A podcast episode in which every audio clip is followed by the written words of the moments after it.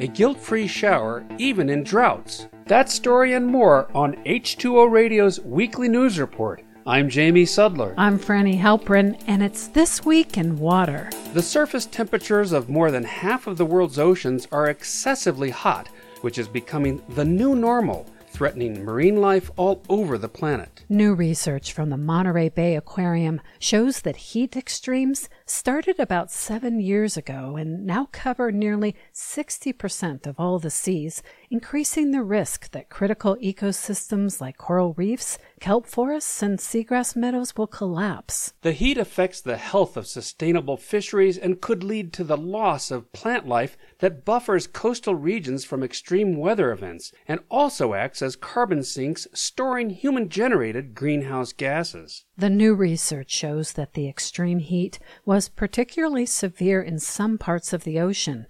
The South Atlantic passed the point of no return 24 years ago. Among the worst affected areas are those off the northeast coast of the U.S. and Canada, Somalia and Indonesia, and in the Norwegian Sea. Warming is happening at a rapid pace. Now, temperatures occurring routinely would have been rare just a hundred years ago. Earlier studies have shown an increase in the number of heat waves in the ocean that have killed sea life, similar to how wildfires devastate forests. As the earth warms, it's likely that demand for home air conditioning will increase. Now, a new study shows that there could be prolonged blackouts in the U.S. if there isn't an increase in cooling efficiency or capacity. Technological improvements in air conditioning appliances or the power grid could supply the additional demand which will be needed, particularly in the South and Southwest. But without the capacity to meet that demand, Rolling blackouts like those in California in 2020 might be imposed during extended periods of heat. In about 10 years, the state could experience the loss of air conditioning for about a week during the summer. Assuming global warming stays at 1.5 degrees Celsius, people living in some Midwestern states could experience 12 summer days without air conditioning. The authors emphasize that the impact will be felt disproportionately on marginalized communities that are more vulnerable to heat related health effects and disasters.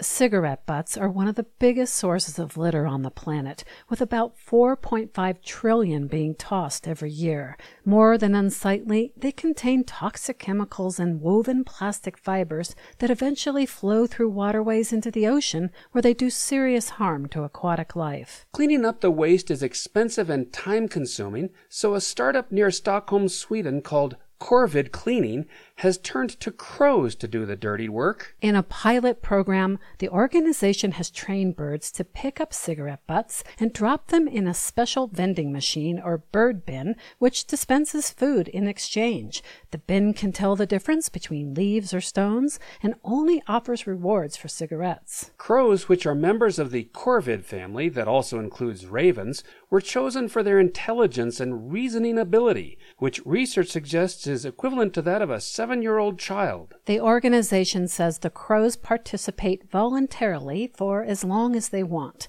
They plan to study if the program is changing the birds' behavior, but because the crows live in cities, their activity is already shaped by people. They are also mindful that handling the cigarette butts could be harmful to the crows, so they will monitor levels of compounds in the birds before rolling out the operation across the city. The obvious question is why we can teach birds to pick up trash, but not train smokers to stop littering.